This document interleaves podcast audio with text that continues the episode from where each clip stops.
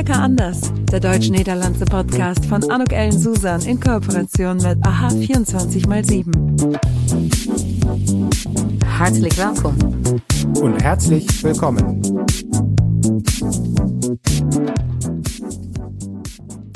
Herzlich willkommen, ein herzliches Willkommen zu dieser Podcast-Episode von Lecker anders. Und irgendwie habe ich das Gefühl, es wird heute auch lecker anders.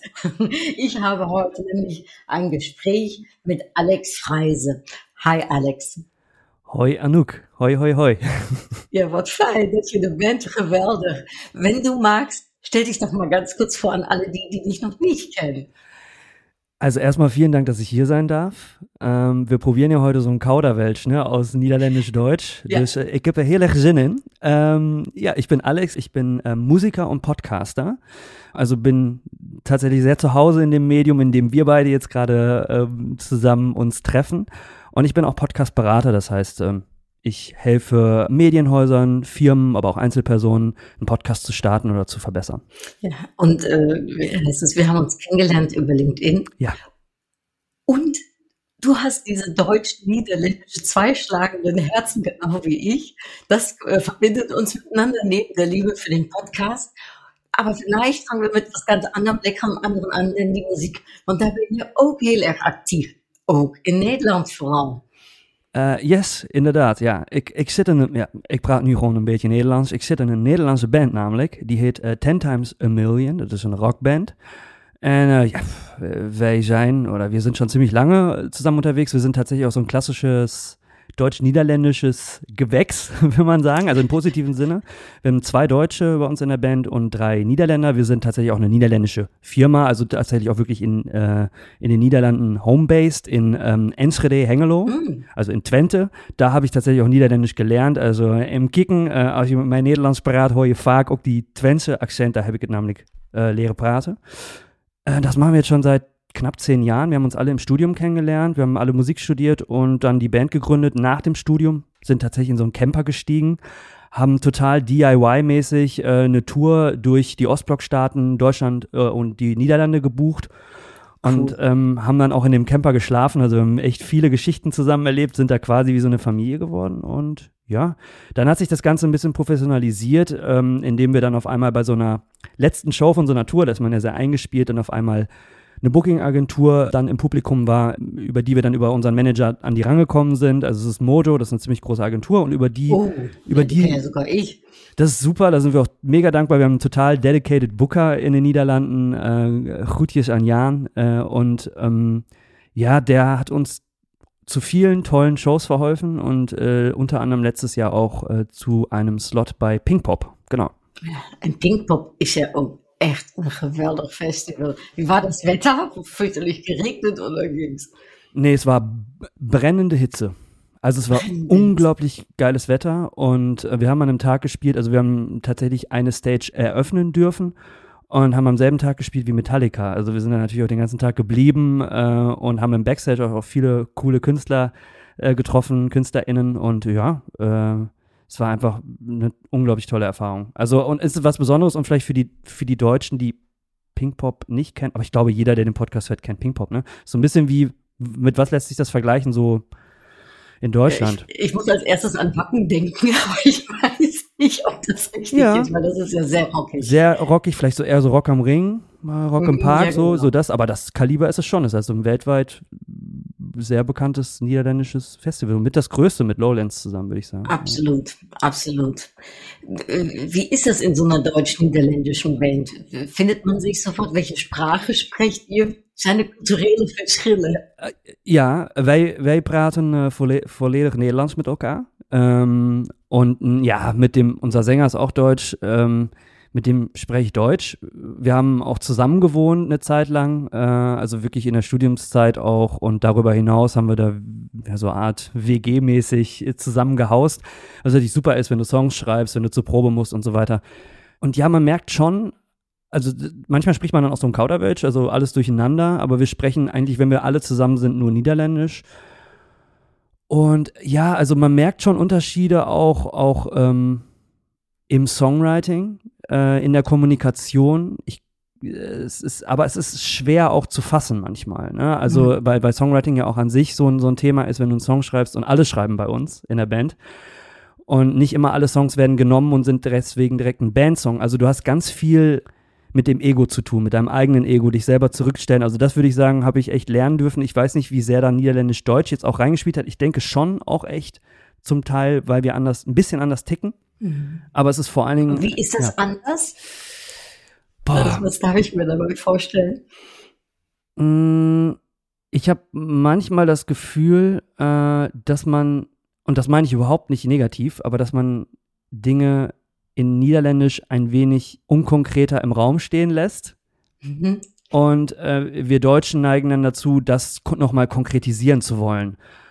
Und das ist im Songwriting-Prozess manchmal so ein Reibungspotenzial zwischen Deutsch und Niederländisch, wo man so denkt, so, ah ja, da müssen wir aber auch nochmal drüber reden, das müssen wir aber auch nochmal äh, ähm, genauer diskutieren. Und ähm, das, das ist so, aber, aber es ist auch gar nicht so einfach zu beurteilen, ähm, weil wir tatsächlich auch noch innerhalb der Band indonesische Wurzeln haben. Also da kommt ja auch noch mal eine ganz andere Strömung an äh, Sozialisierung mhm. mit rein. Also von daher ist das gar nicht so einfach auseinander zu klamüsern.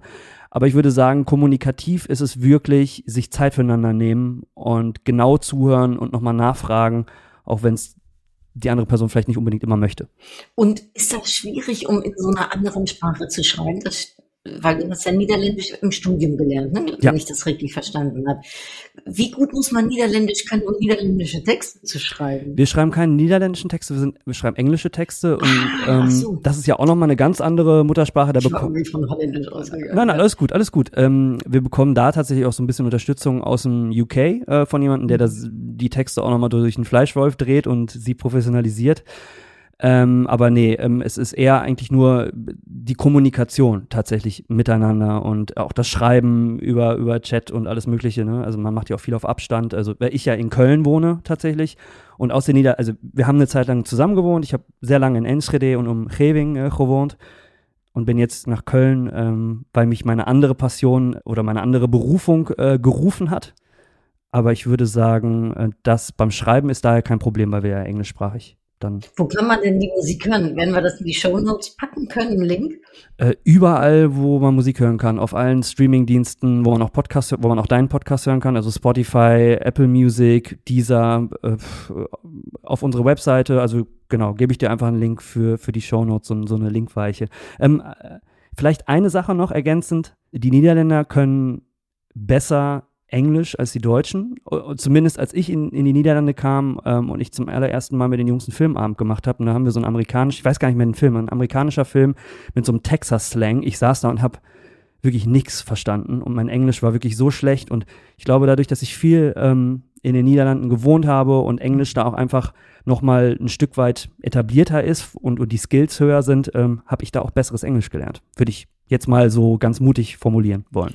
Ja, ich glaube in der Tat, was du sagst, durch die Übersetzung oder die, äh, ich sage jetzt mal, ähm, Vertonung dann auf Deutsch, ne, die Filme, dadurch lernen wir natürlich wesentlich weniger Englisch und ich glaube, während des Studiums ist englischsprachige Literatur viel mehr angesagt ja. als in Deutschland, weil es ja auch deutsche Literatur gibt, ne, die man zu welchem Fachgebiet auch immer lesen kann. Auf jeden Fall, ja. Das hatte ich im Studium auch. Also viel auf Niederländisch tatsächlich, aber auch viele viel englischsprachige Literatur und man hat ähm, teilweise auch dann äh, bei meinem Studiengang auch sich so externe Dozenten dazu holen können und manchmal waren die auch international und dann äh, kann man um Englisch gar nicht herum. Und am Anfang war es natürlich auch schwer, wenn man, als ich Niederländisch noch nicht konnte, habe ich natürlich erstmal auf Englisch zurückgegriffen. Mhm. Äh, das war dann auch eher so bröckelig und wurde dann immer besser und dann irgendwann kam dann der Switch zum Niederländischen, weil man halt hört.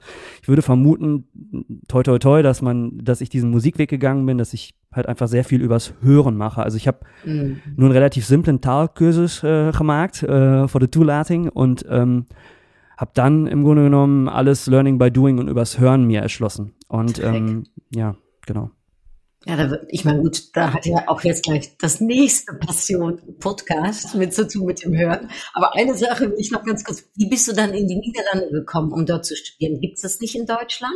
Da müssen wir ein bisschen zurückspulen. Es war 2008 bin ich in die Niederlande gegangen. Also ich habe mein mhm. Abi gemacht in Deutschland, ähm, in Paderborn, in Nordrhein-Westfalen und ähm, habe dann so ein soziales Jahr dran gehangen, habe aber eigentlich immer nur Musik im Kopf gehabt, habe mich da auch immer schon mit meiner Band äh, da vor Ort getroffen, wenn Musik gemacht und ich wollte eigentlich auch schon meine Schule schmeißen, weil ich nur Musik machen wollte. Ich hatte wirklich nichts anderes im Kopf. Und ähm, für mich war es dann der naheliegende Schluss, okay, wenn ich was studiere, dann muss das was damit zu tun haben.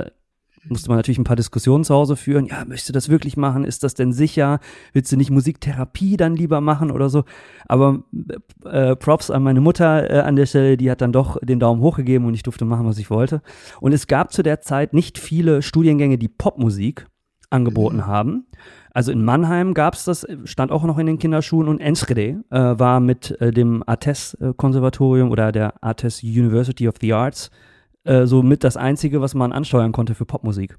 Und dann bin ich da einfach hin und habe mich da beworben. Und meine Musiktheoriekenntnisse waren auch echt mehr schlecht als recht, aber ich konnte halt spielen. Also ich habe mir die Nächte um die Ohren geschlagen mit meiner Gitarre und habe das dann irgendwie durch die Aufnahmeprüfung geschafft und ähm, als das Studium angefangen hat, mich dann natürlich auf den äh, Rosenboden gesetzt, aber ja, ähm, da, da kamst du nicht dran rum. Nee, nee, nee, nee, sonst bestehst die ganzen Prüfungen ja nicht. Aber, was er dan in Nederlandse opleiding of Engelstalig? Een Nederlandse opleiding met oh, wow. äh, engelstalige ähm, ja, Baustein, würde ich sagen, mhm. aber hauptsächlich, also die, man, ich saß da wirklich die ersten zwei, drei Monate, da habe relativ wenig verstanden, wobei Musiktheorie und Musikunterricht ja schon sehr international ist oder die Sprache ist international von, von Musiktheorie, von daher kommt man dann mit. Aber es war die ersten zwei, drei Monate war es echt aus der Komfortzone. Man saß sehr oft sehr schwitzend in den, in den, ähm, ja, in den Stunden mit den Dozenten, in den Lessen und dann kam das aber dann irgendwann. Spannend, ja, super. Also äh, Komplimente echt dafür. Und da sieht man mal wieder, wo einen das hinführen kann, dort zu studieren. Total. Und volgens mij is eine fantastische Opleiding. Äh, total. Und ich würde sagen, ähm, dass die Niederländer auch sehr, wenn wir jetzt auch über, über Unterschiede reden, sehr frei denken, auch innerhalb des Curriculums. Also da würde ich mhm. sagen, klar, also, der, also ich habe einen Bachelor und den Master gemacht ähm, und der Bachelor war schon, ähm, da gab es schon viele Vorgaben, da musste man zu den Stunden und seine Prüfungen machen. Der wurde dann aber immer freier zum Ende hin. Und der Master war dann sehr frei. Da konnte man sich dann wirklich seine Dozenten zusammensuchen und auch ähm, seine Thesis wirklich natürlich mit Begleitung sehr frei auch zusammenstellen. Und cool. Da, da habe ich eine Freiheit erfahren, die ich, ähm, weswegen ich auch Musik gemacht habe. Und ähm, das hat mein Horizont immens erweitert. Und ich glaube nicht, dass ich das in Deutschland irgendwo in der Art gefunden hätte. Also mhm. der Schritt über die Grenze, ja, was der beste Stap ooit, zou ich sagen. Ja. Mooi. En uh, we hebben het net al gehad over de podcast. En ik denk nu heel goed für alle Niederländer, alle Nederlanders, alle Deutsche im Grenzgebiet uns hier gut zuzuhören, für alle Firmen. Denn in der Tat, der Alex, der macht Podcast-Beratung und bist da auch schon sehr aktiv, auch hier wieder auf dem niederländischen Markt, aber eben auch auf dem deutschen Markt. Erzähl doch mal, weil das finde ich echt spannend.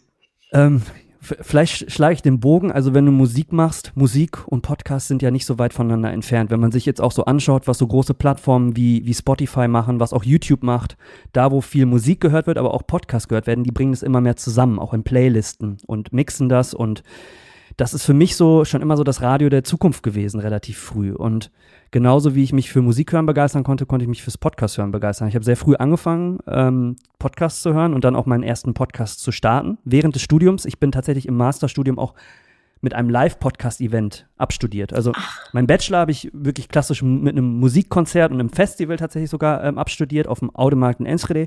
Und den Master habe ich dann mit einem Podcast-Live-Event abstudiert und ähm, da haben mich die Dozenten tatsächlich, das war 2017, noch so ein bisschen fragend angeschaut. Die meinten, ja, Alex, ist cool, was du hier machst, aber wir verstehen das nicht.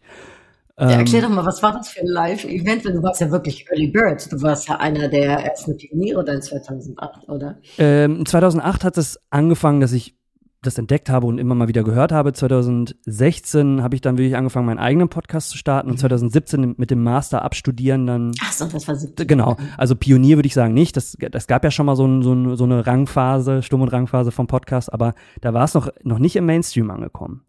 Und ähm, aber ich habe das einfach gemacht, mich hat das fasziniert und ähm, auch wenn es die Dozent, Dozenten nicht verstanden haben, es war mir relativ egal. Das Witzige ist, dass jetzt bei äh, der ATES äh, in, in Enschede es ein Podcast-Studio gibt. Also Nein. das ist total witzig. Ähm, Und äh, ja, über, über den Weg habe ich mir also im Masterstudiengang überhaupt so ein Digitalportfolio zusammengestellt. Ich habe auch mit mhm. Online-Kursen rumprobiert, habe auch bei dir gesehen, du machst das ja auch. Äh, also du bist ja auch super digital unterwegs. Ähm, und habe mich mit diesem Portfolio tatsächlich dann einfach, ähm, ja, Netzwerk, lecker anders, aber über mein Netzwerk bei, äh, bei 1 Live beworben. Das ist ein großer, großer Radiosender in, in Nordrhein-Westfalen. Kennen vielleicht sogar einige Niederländer auch. Ähm, ich denke schon, ja. Gehört zum WDR, ähm, Westdeutscher Rundfunk. Also ist die West, äh, ist der publike Omroep von der Westen von Deutschland.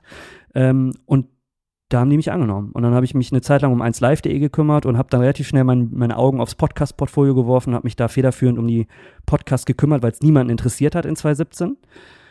Und irgendwann kam dann der erste Hype äh, und dann äh, stand der stellvertretende Wellenchef vor mir und meine Chefin, die meinten, ja, Alex, du bist jetzt hier 1 Live Podcast Beauftragter. Und habe dann angefangen, dieses Portfolio aufzubauen und bin dann irgendwann von der WDR Hauptabteilung eingekauft oder abgekauft worden und da berate ich bis zum heutigen Tag tatsächlich immer noch, also als, als freier Consultant werde ich da eingekauft mhm. und berate sämtliche Redaktionen äh, im WDR, tatsächlich auch in der ARD, also manchmal auch für den Bayerischen Rundfunk oder Mitteldeutschen Rundfunk, kommt drauf an. Und dann kamen halt irgendwann noch Unternehmen dazu und ähm, Einzelpersonen, wenn sie einen Podcast starten wollen. Oder manchmal läuft der Podcast ja auch nicht. Dann guckt man auf die Zahlen und schaut, okay, welche Maßnahmen kannst du äh, treffen, um einfach deine Hörerschaft und deine Nische besser zu erreichen. Und ähm, ja, was mich aber immer fasziniert hat, war die Grenzregion. Und dieser Bezug zu den Niederlanden, wo ich ja einfach irgendwie nicht so von weggekommen bin und auch nie wegkommen werde und habe dann tatsächlich da jetzt auch angefangen, immer meine Beratung auch schon anzubieten und mache mittlerweile nicht nur einen deutschen eigenen Podcast, ich podcaste ja auch selber sehr gerne. Mhm. Ähm, das ist ja der, den ich genutzt habe, um meinen Master abzustudieren. Ähm, der heißt Bewusst Leben, da geht es um einfach darum, bewusster auf sein Leben zu schauen. Also zum Beispiel Themen wie Nachhaltigkeit, also wie gehen wir besser und bewusster mit unserer Umwelt um, aber wie gehe ich auch besser mit mir um, in meinem eigenen Geiste, da fängt es ja schon an, Stressmanagement, äh, wie gehe ich mit meinem Körper um, wie gehe ich äh, mit der Ernährung um und so weiter und so fort. Und Super aktuelles Thema, werden wir natürlich auch in die Show Notes packen, den Link zum Podcast. Vielen, vielen Dank. Und wo wir bei Ernährung sind, da bin ich jetzt tatsächlich auch in den Niederlanden aktiv und da habe ich ähm, seit knapp anderthalb Jahren jetzt erst einen Podcast, der ist komplett niederländisch, der heißt Het Vegan Geluid und ich bin ähm, äh, überzeugter Veganer, ähm, mhm. aber nicht dogmatisch. Ich zwinge das niemandem auf, und eben da ähm, wollen wir einfach Menschen inspirieren, die sich mehr für eine pflanzliche Ernährung ähm, öffnen wollen. Also wenn man sich auch anschaut, was so Fleisch und Massentierhaltung auch so an CO2 ausstößt, dann ist man ja gut beraten, da auch so ein bisschen Abstand von zu nehmen. Und da probieren wir einfach Tipps zu geben, wie man da einfacher äh, mit anfangen kann, was es für Optionen gibt, worauf man achten kann und soll. Und da haben wir jetzt mittlerweile tolle Gespräche geführt. Also die Nieder Niederländer sind da ja auch super weit, was das angeht. Ne? Wir haben da tolle, tolle Gespräche geführt mit der Niederlandse Vereniging für Veganismus oder mit mhm. Wild Westland Cast. Also da passieren ja auch auf der innovativen Seite. Sind sie da weiter, die Niederländer, ja, in dem Bereich? Ja, also das deckt sich sehr stark irgendwie. Ich habe ja in deinem Podcast auch schon mich so ein bisschen durchgehört durch den Feed ähm, äh, und bin also total begeistert. Und da hört man ja auch immer wieder, dass Innovativität sehr oft aus den Niederlanden kommt. Und mhm. das Gefühl habe ich tatsächlich beim, bei der veganen Blase auch so ein bisschen. Da passiert ganz viel. Diese, zum Beispiel those Vegan Cowboys, die wollen ja die Kuh ersetzen durch eine stählerne Kuh. Und ähm, das hat mit Casein zu tun, ist super spannend, aber im Grunde genommen tatsächlich pflanzliche Milch halt einfach genauso einfach zu produzieren wie, wie jetzt die normale Milch. Und da führen wir Interviews und lassen uns auch selber inspirieren. Und ähm, ja, das sind so die zwei Bereiche, in denen ich jetzt unterwegs bin. Tatsächlich nicht so einen zweisprachigen Podcast wie du, sondern ich habe zwei, zwei Podcasts, einmal einen vor und einer hinter der Grenze. Und wenn du sagst Beratung, ne, das interessiert mich und ich glaube, die, die uns zuhören und denken, hm, so ein Podcast könnte ja auch was für uns als Unternehmen sein. Mhm. Was beinhaltet deine Beratung? Das kommt immer ganz drauf an, wo die Person, die Firma, das Medienhaus, wo die stehen ähm, und was benötigt wird. Das kann, ähm, ich unterteile das immer gerne in Done for you oder Done with you. Dann mhm. With You ist, ähm, wir machen Workshops und ich, ich erkläre, wie es funktioniert. Das heißt, welche Technik kannst du nutzen, wie kann man den Inhalt vernünftig konzipieren, dass es echt podcastig ist. Was, was gibt's für einen Feedback-Kanal? Wie kann man mit der Community in den Austausch gehen? Das ist ja auch ganz wichtig bei einem Podcast, dass man nicht nur so eine Einbahnstraßennummer fährt. Und dann gebe ich im Grunde genommen Impulse in Form von Workshops. Und dann kann die Person oder die Firma selbstständig das an den Start bringen. Ähm, dann gibt's aber auch das dann For You-Angebot. Also das heißt, dass ich wirklich nicht nur äh, erkläre, wie es funktioniert, sondern tatsächlich auch den Podcast produziere und oder slash vermarkte. Also, äh, und da muss man immer sehr individuell schauen, was es ist. Ist es ein Nischenprodukt, so wie wir das jetzt mhm. zum Beispiel mit halt Vegan Leute haben? Das ist natürlich eine ganz klassische Nische. Da würde ich mhm. niemals eine riesen Promo fahren, äh, die jetzt die breite Masse anspricht. Da ist die Wahrscheinlichkeit, dass der Podcast zerrissen wird, zu groß. Da würde ich immer gucken, wie kommen wir in der Nische, wo wir wissen, dass es Menschen gibt, die sich für Veganismus interessieren, besser zum Zug und können besser gefunden werden. Und dann gibt es natürlich ganz allgemeine Podcast-Themen, die man viel breiter vermarkten kann, auch viel größer mhm. vermarkten kann. Und ähm, was dann am Ende eingesetzt wird, das kommt total auf den Inhalt an. Und äh, Reklame äh, bei Podcasts, hoe wordt dat ervaren? Als je echt ook binnen een ja. sponsoring hebt van een podcast of iets dergelijks. Ja. Spannende Frage. Ähm, es gibt da, wir machen es mal einfach für, für unsere Zuhörerschaft. Es gibt programmatische Werbung. Das ist Werbung, die man vor oder hinten an dem Podcast automatisiert dranhängt oder auch in der Mitte. Wir sprechen dann von Pre-, Mid- oder Post-Roll. Also das sind bestimmte mhm. Orte, in denen du Werbung parkst, die aber nichts mit jetzt zum Beispiel unserer Aufnahme zu tun haben, sondern die kommen einfach rein. Da gibt es mittlerweile auch dynamische Werbung. Also man kann das zum Beispiel über zwei Wochen lang kannst du eine Werbung XY schalten lassen, dann ist sie auch wieder weg. So. Ähm, das ist aber so losgelöst vom Podcast. Und mhm. dann gibt es äh, Native Advertising. Also das heißt, wenn du jetzt als Hostin ähm, Werbung machst äh, für ein bestimmtes Produkt, dann sprichst du selber ein, warum dich dieses Produkt fasziniert, warum es vielleicht gut zum Podcast passt und warum deine Hörerschaft das eventuell auch gut finden könnte. Und das ist in meiner Erfahrung die Werbung, die auch besser funktioniert. Mhm. Und äh, da trifft man, glaube ich, ist authentischer. authentischer. Und du solltest als Hostin natürlich auch die richtige Entscheidung treffen, wie weit du dein Tor aufmachst. Ne? Also ich würde immer mhm. sagen, ähm, Werbung ist nicht alles und der Umsatz über Werbung ist auch nicht alles, wobei man unglaublich viel Geld verdienen kann mit Podcast-Werbung. Also wir reden hier mit, mit entsprechenden Abrufzahlen natürlich auch bis hin zu fünfstelligen Umsätzen. Aber ich hatte zum Beispiel meinen Podcast und der hat auch äh, schon eine ganz gute Reichweite in Deutschland, bewusst leben, ähm, immer davor beschützt vor Werbung und alle Anfragen mhm. abgelehnt, weil ich wusste, das ist so ein spezifisches Thema und sobald ich mich für ein Produkt öffne, kann es sein, dass ich mir selber meinen eigenen Ast absitze, auf dem ich drauf sitze. Und das ist mir nicht wert. Und das ist zum Beispiel bei Het Vegan Geluid wieder was anderes. Da kann man natürlich ganz gezielt auch mhm. auf vegane Firmen zugehen, die wir selber äh, gut finden. Und da ist es einfacher natürlich nochmal auf einen Nenner zu kommen. Aber wenn, zu deiner Frage zurück, Native Advertising würde ich sagen, funktioniert besser. Programmatische Werbung hat aber auch ihre Daseinsberechtigung, je nach Inhalt. Und ist ein Podcast in Nederland iets anders dan ein Podcast in Deutschland? Ist die Bereitschaft, Podcasts zu hören, unterschiedlich? Ähm, Was hast du da für Erfahrungen gemacht? Ja, es gibt ja, es gibt unterschiedlichste Studien, die ich natürlich auch mhm. immer in meinem Arbeitskontext und auch für Workshops einsetze und man erkennt aber sehr starke Übereinstimmung, ehrlich gesagt, auch im Hörverhalten. Mhm. Also jetzt ohne, wir, wir, haben jetzt nicht die Zeit, um da in die Tiefe zu gehen, aber das Nutzungsverhalten zum Beispiel ist sehr ähnlich. Wo werden Podcasts gehört? Also man unterscheidet da so ein bisschen zwischen leichten Fokus und einem vollem Fokus. Also es gibt Inhalte, mhm. die einfach, da kannst du, die kannst du nicht anhören und nebenbei viele andere Sachen machen. Es gibt aber unglaublich viele Podcasts, die hört man, weil man nebenbei eben genau das machen möchte. Mhm. Spülen, abwaschen, abtrocknen, äh, ja, äh, na Werkran auf äh, dergelijke.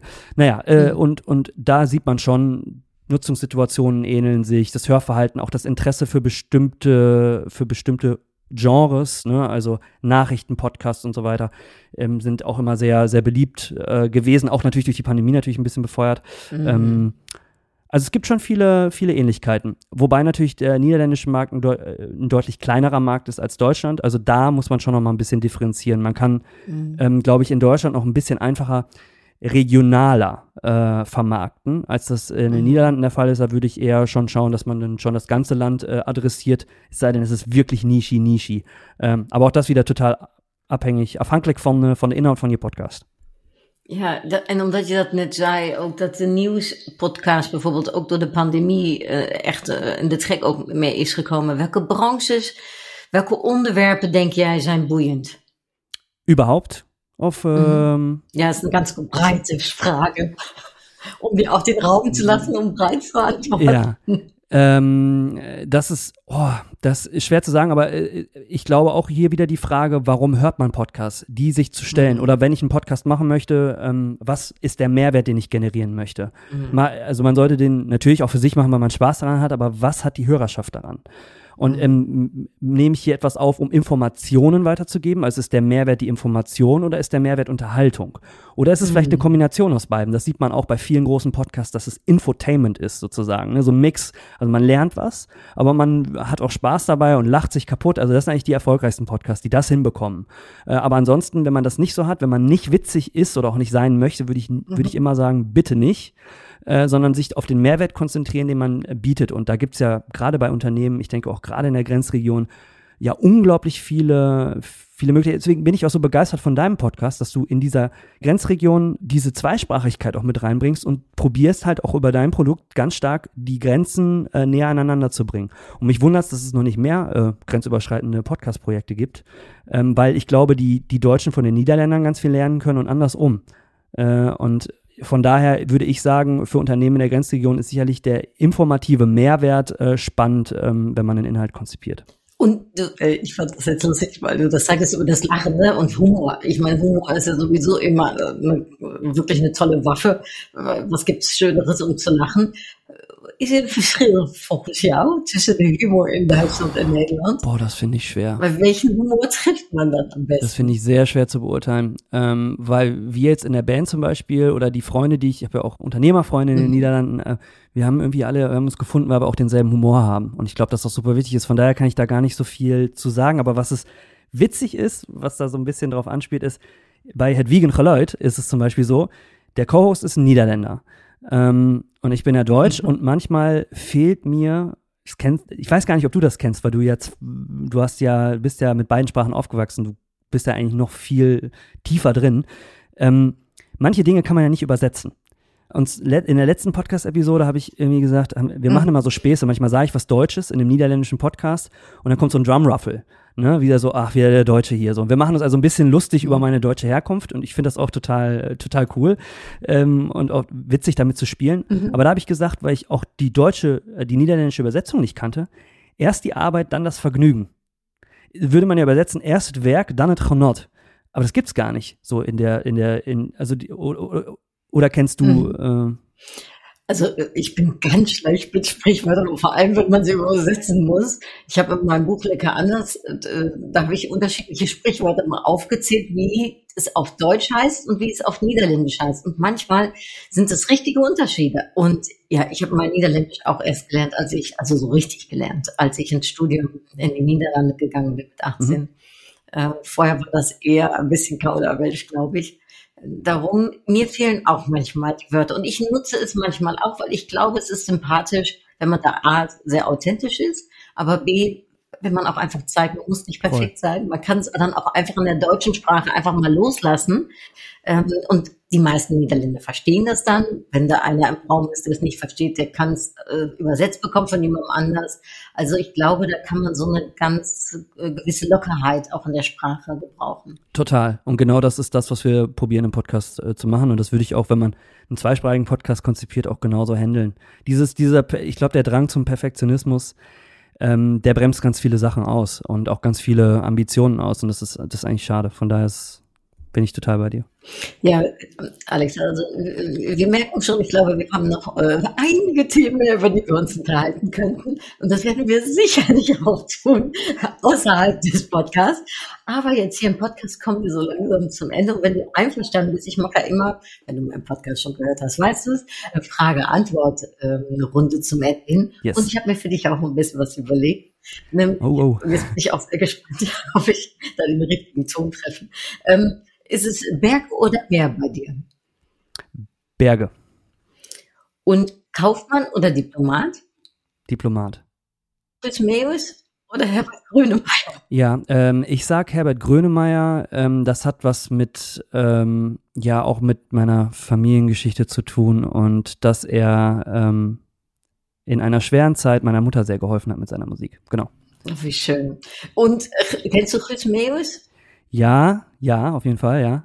Aber ich bin nicht so bewandert jetzt äh, in, in dem Bereich. Nog hast nog een andere rockmuziker. Het hoeft niet Nederlandstalig te zijn. Kan ook een, iemand die je misschien vaker op festivals ziet, waar jullie ook zijn. Ja, Anouk. Äh, bin ich natürlich im äh, Anouk, ja, passt auch natürlich, äh, aber habe ich im Studium ganz viele Songs äh, von gespielt und äh, hat habe ich mega abgefeiert, ja. Oh ja, das war während meines Studiums übrigens eine Qual, weil jeder zu mir sagte, ah, du bist nobody's wife. Oh, hm. Das kam gerade raus. Okay, ich mache noch mal ganz kurz weiter. Schwarzwälder Kirschkuchen oder Poffertjes? Das ist eine gute Frage. Ich begeister mich nicht so für Süßigkeiten. Auf, äh, Schwarzwälder Kirschtorte, aber vegan.